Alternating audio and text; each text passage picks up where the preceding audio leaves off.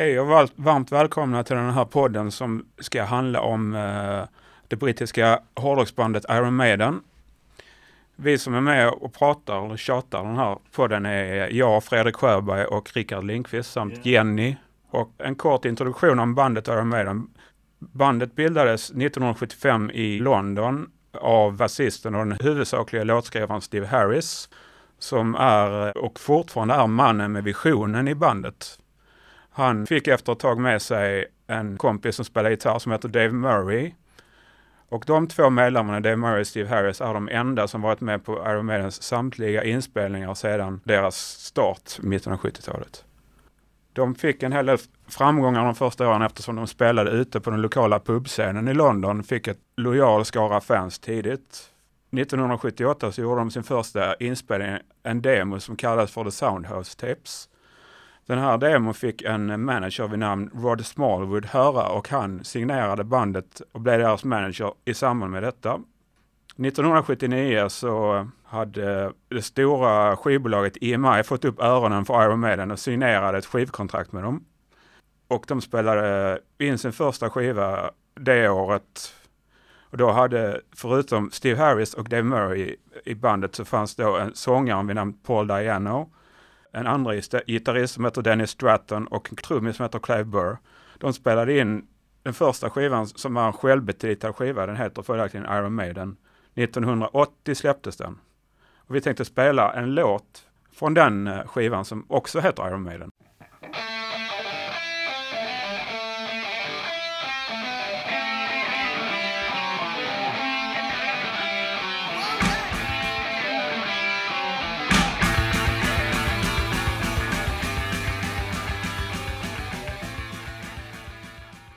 Hejsan och välkomna tillbaka till Iron Maiden-podden med Fredrik och Rickard. Jag är lite bystander här på tekniken och eh, lyssnar på vad de har att säga. Och jag tror att Fredrik ska berätta lite om första albumet. Stämmer det Fredrik? Det stämmer. Första skivan blev, när, när den släpptes blev det faktiskt en eh, succé. Den placerar sig ganska, jag kommer inte ihåg vilken plats, men placerar sig på den engelska albumlistan. Och detta ledde till att Iron Maiden började spela ute mer och mer på större och större arenor. Ja, vi kan säga någonting också om att Iron Maiden är den främsta företrädaren för någonting som man brukar kalla för New Wave och British Heavy Metal som började komma och bli stort i slutet av 70-talet. Som utvecklades kan man säga parallellt med att punkrörelsen var stor i Storbritannien då, framförallt genom band som Sex Pistols med flera. Eh, ett annat stort band inom New Wave of British Heavy Metal var Judas Priest, som också började bli stora vid den här tiden. Men Iron Maiden spelade eh, under 1980 in sin andra skiva eh, vid namn Killers som släpptes 1981. Till denna skivan så hade en ny gitarrist tillkommit, en gitarrist vid namn Adrian Smith. Som är en grym gitarrist. Som är fantastisk, som är fa faktiskt fortfarande 2022 med i bandet. Men succén fortsatte för Iron Maiden och de började få mer och mer spelningar utomlands, till och med i Japan. Uh, och vi tänkte spela en låt från skivan Killers som heter Rothschild.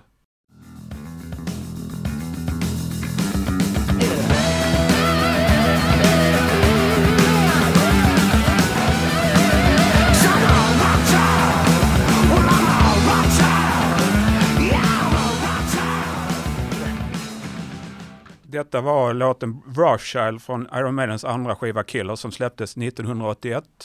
Den skivan blev också en, en relativt stor framgång i England, i övriga Europa samt Japan. Och Iron Maiden fick åka till Japan och spela och var även ute i Europa mycket att spela där de var förband till större band som Kiss och Judas Priest.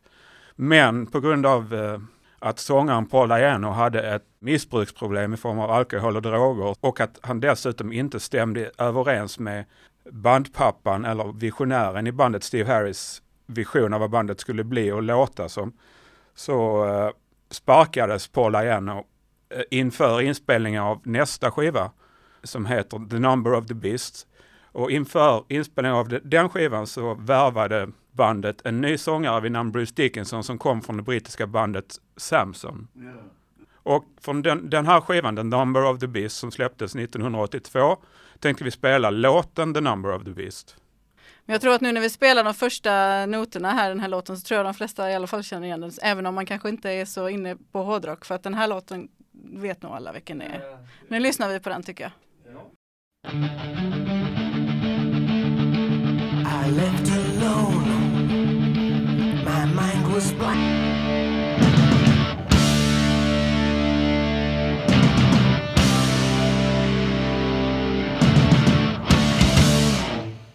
Vi har precis lyssnat på låten The Number of the Beast från skivan The Number of the Beast som släpptes 1982. Som är den första skivan med den nya sångaren Bruce Dickinson. Och man kanske ska tillägga som eh, stor supporter som jag är att The Number of the Beast och 666 eh, som det sjungs om och talas om i det här sammanhanget är eh, uttryckt med en viss nivå av ironi. Tror jag i alla fall. Också ett medvetande om att det är någonting som skapar uppmärksamhet, vilket det gjorde. En annan sak som blev mer och mer påtagligt och tydligt i och med den här skivan, det är det som jag själv tycker är det som Iron Maiden, det som gör att Iron Maiden sticker ut bland alla andra band, alla andra hårdrocksband framförallt, som finns. I och med att eh, gitarristen Adrian Smith gick med på skivan Killers, skivan innan, så började det i låtarna som Steve Harris kom, oftast komponerar användas mer och mer gitarrstämmor, gitarrstämmor som eh, i många låtar och framförallt i avslutningslåten på den här skivan The Number of the Beast som heter Hallowed Be Thy Name som förresten är min absoluta favoritlåt med Iron Maiden. De här gitarrstämmorna och melodierna används kan man säga som ett extra klimax i många låtar förutom refrängerna, framförallt i då de längre låtarna. Och vi kan väl också säga om The Number of the Beast att det är det var Iron Maidens tredje skiva, men det är nog deras första skiva, i mitt tycke i alla fall, som har mästerverksklass. Ja, jag håller med. Och jag måste tillägga, jag fick faktiskt denna skivan av min pappa i Det var julklapp. en bra Det farsa. var en jävligt bra julklapp. Ja, det har jag. Den första skivan jag fick i julklapp var Forever Young med Alphaville. Det var inte riktigt samma klass kanske. Fast du tyckte Ja, säkert men det var bra. bra? Alphaville också. precis, ja. Men det är en annan eh, genre. Vi kommer senare höra en um, live-version av låten Hallowed Be Thy Name. eh, som jag själv tycker är en låt man inte kan höra för många gånger. Jag har till och med haft den som ringsignal på min telefon. Mycket bra ringsignal. Detta var 1982 och eh, Iron Maiden eh, Iron Maidens succé fortsatte, fick fler och fler fans, fick mer och mer spelningar, var till och med över i USA och spelade, spelade på större och större arenor. Under 1982 så påbörjades inspelningen av deras nästa skiva som, som heter Peace of Mind och som släpptes 1983. Och inför, inför den skivan så värvades en ny trummis till bandet som heter Nicky McBrain. Mycket bra trummis. Mycket, mycket bra trummis. Och många, många av Iron Maidens mest trogna fans räknar detta som den sättningen kan man säga, bandsättningen som de hade under inspelningen av den här skivan anses vara den ultimata Iron Maiden-sättningen. Ja, tycker jag med. Och skivan Peace of Mind det är i mitt tycke deras bästa skiva. Ja, den, den är jättebra. Den innehåller nästan bara bra låtar. Väl, alltså, till och med de svagare spåren på den skivan tycker jag är jättebra. Och eh, vi tänkte spela en eh, låt från den skivan som faktiskt är skriven av den relativt, på, den- tiden, nya sångaren Bruce Dickinson som heter Revelations. Som syftar på Uppenbarelseboken från Bibeln som kanske de flesta av er känner till. Revelations med Iron Maiden.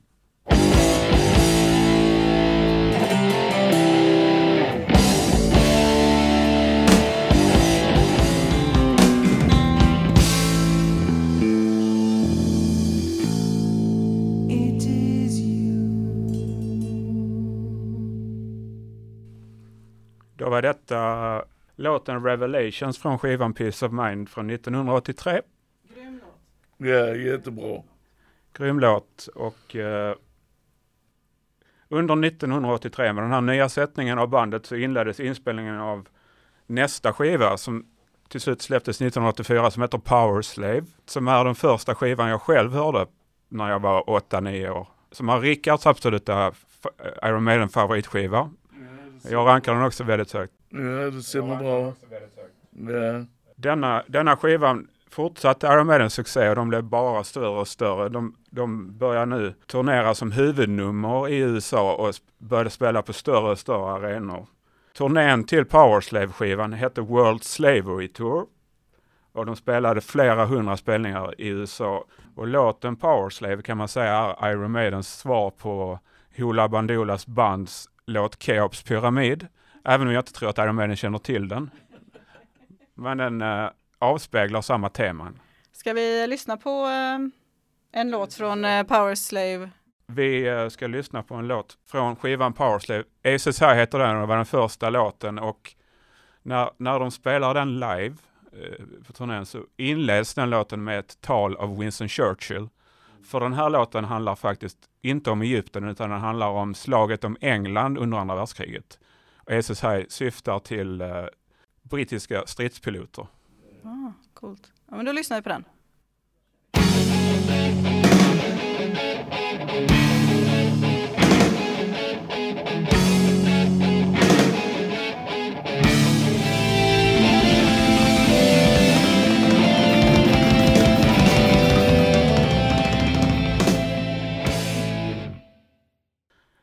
Turnén till Powerslave-skivan hette World Slavery Tour. Och de spelade flera hundra spelningar i USA. Kulmen av den turnén i USA kan man säga nåddes när de kom till Los Angeles, eller rättare sagt till Long Beach. Som är en del, tror jag, en stads, eller en del, en stad angränsande till Los Angeles. Där eh, bestämde de sig för att, släpp, för att spela in en liveskiva. De sålde ut en arena där som heter Long Beach Arena, Arena som tar cirka 12 000 människor. Fyra kvällar i rad var det slutsålt och de spelade in, Eh, spelade in, En, en liveskiva. spelade in fyra kvällar i rad också och, och släppte således 1985 liveskivan Live After Death Ja, den är bra. som man inte kan höra för många gånger, som är fantastisk. Den har jag. En intressant detalj med Live After Death det är faktiskt att när de spelar låten Revelations som Bruce Dickinson har skrivit så är det faktiskt första gången jag vet som Iron Maiden hade tre stycken gitarrister på scenen eftersom Bruce Dickinson spelade en enklare, ett enklare gitarrparti under den låten. Okej, det visste inte jag faktiskt. Jag visste det eftersom jag har, har ägt Live After Death på VHS en gång i tiden. Vi tänkte spela en låt från Live After Death-skivan från 1985 och det är låten Hallowed Be Thy Name som fortfarande är en stapellåt på Iron Maiden-spelningar som de fortfarande antar jag spelar på varje spelning. En jättebra skiva den också. Ja. Varsågoda.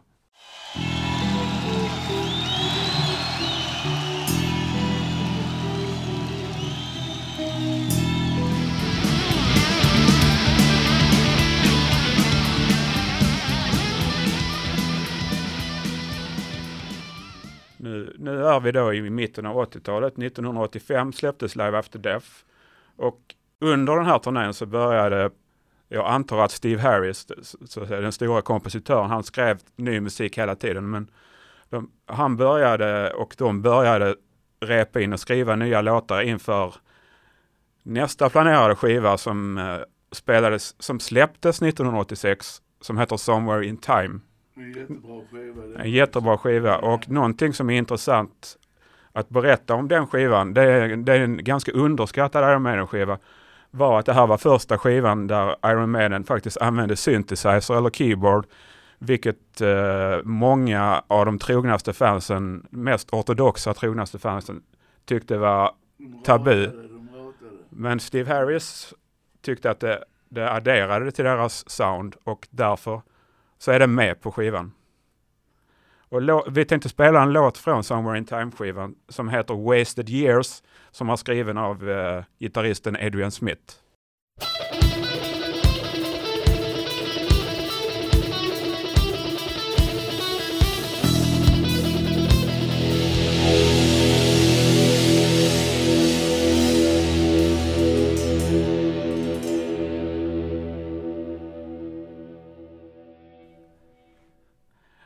Var låten Wasted Years från skivan Somewhere in Time. Under turnén till skivan Somewhere in Time så, så påbörjade Iron Maiden inspelningen av sin nästa skiva som släpptes 1988 och som heter Seventh Son of a Seventh Son som faktiskt var den första skivan jag själv ägde med Iron Maiden. Jag fick den som en mutpresent av min mamma för att jag följde med till frisören. Det är en konceptskiva, även om jag inte riktigt har koll på vad det är för koncept. Men det är en eh, tronföljd och arv, arvsföljd, kan man säga. Ja. Seventh son of a seventh son. Och eh, den skivan är i mitt tycke den senaste skivan av mästerverksklass som Iron Maiden har spelat in.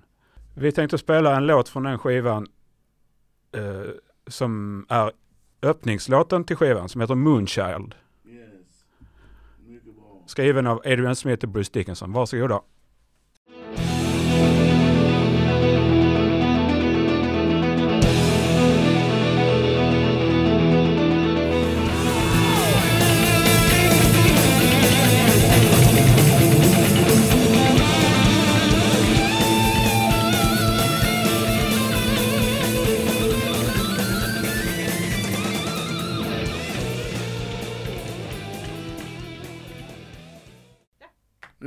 Detta var Moonchild med Iron Maiden från Seven Son of a Seven Son. Och jag skulle bara tillägga det att min konsert var Summer in Time. Första konserten var Summer in Time. Och jag hoppas det blir fler. De inte bli gamla nu då? nej, nej, ingen ålder på en häst. ja.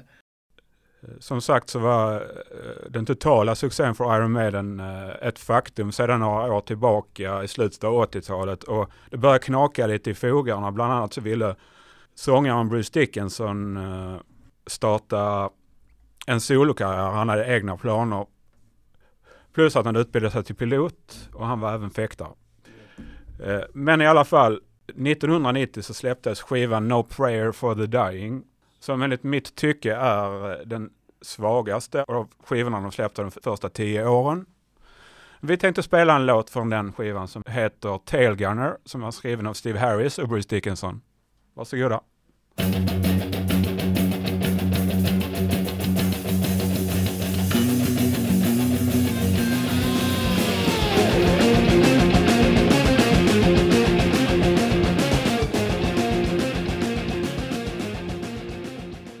Det var låten Tailgunner från skivan 'A Prayer for the Dying. Efter Iron Maidens väldigt framgångsrika 80-tal så uh, var bandet lite på dekis i början av 90-talet. Uh, eh, det hände väldigt mycket andra grejer i, i, i musikvärlden då.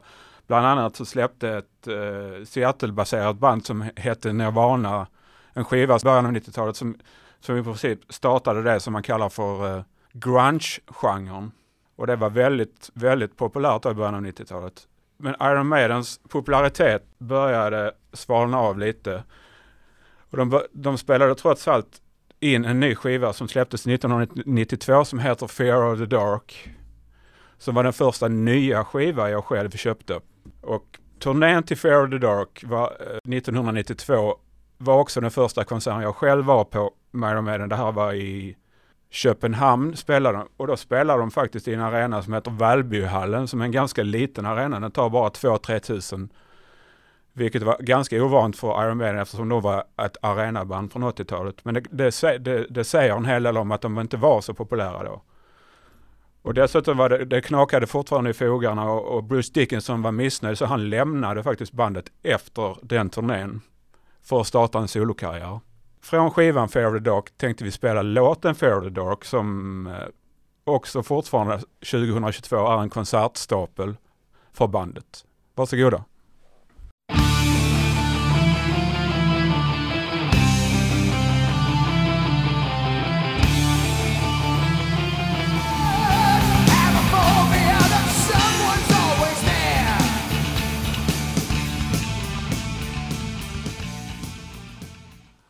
Lyssnade ni precis på låten Fear of the Dark från skivan Fear of the Dark från 1992.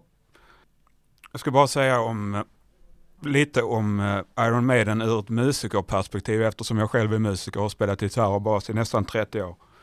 Jag började spela gitarr i början av 90-talet och var då framförallt inspirerat av Metallica och lärde mig väldigt många av Metallicas låtar och har även spelat Metallica-låtar i bandsättningar. Men jag kan säga det att Iron, att spela Iron Maiden-låtar eller covers i en bandsättning är mycket, mycket svårare än att spela Metallica. De är eh, musikaliskt, låtar, låtarna mycket mer komplicerade. Det är svår, mycket svårare att få det att låta bra. Och det tycker jag säger en hel del om eh, bandmedlemmarnas individuella skicklighet på sina, inst sina instrument. Och det är då som vi nämnde lite tidigare, nu måste vi runda av varför de börjar bli långrandiga. Det som Iron Maiden framförallt är kända för är eh, deras melodier eh, framförda i form av gitarrstämmor. Eh, och även eh, Steve Harris, då, den främste låtskrivaren och bandpappans speciella, sp eh, speciella teknik och, och spelstil när han spelar bas. Som man kallar för en galopperande rytm. Det om bandet Iron Maiden som idag 2022 fortfarande är i allra högsta grad vid liv och ska komma till Sverige faktiskt i år och spela. Vilket jag tycker är fantastiskt för nu börjar eh, medlemmarna bli till åldern komna. Men jag tycker att alla som har möjlighet ska försöka skaffa biljetter till en spelning för att ha sett och lyssnat på Iron Maiden live åtminstone en gång under sin, under sin livstid är verkligen värt det. Så tack för oss här från Fontänhuset. Tack, tack. Tack, tack. Ha det bra. Hej.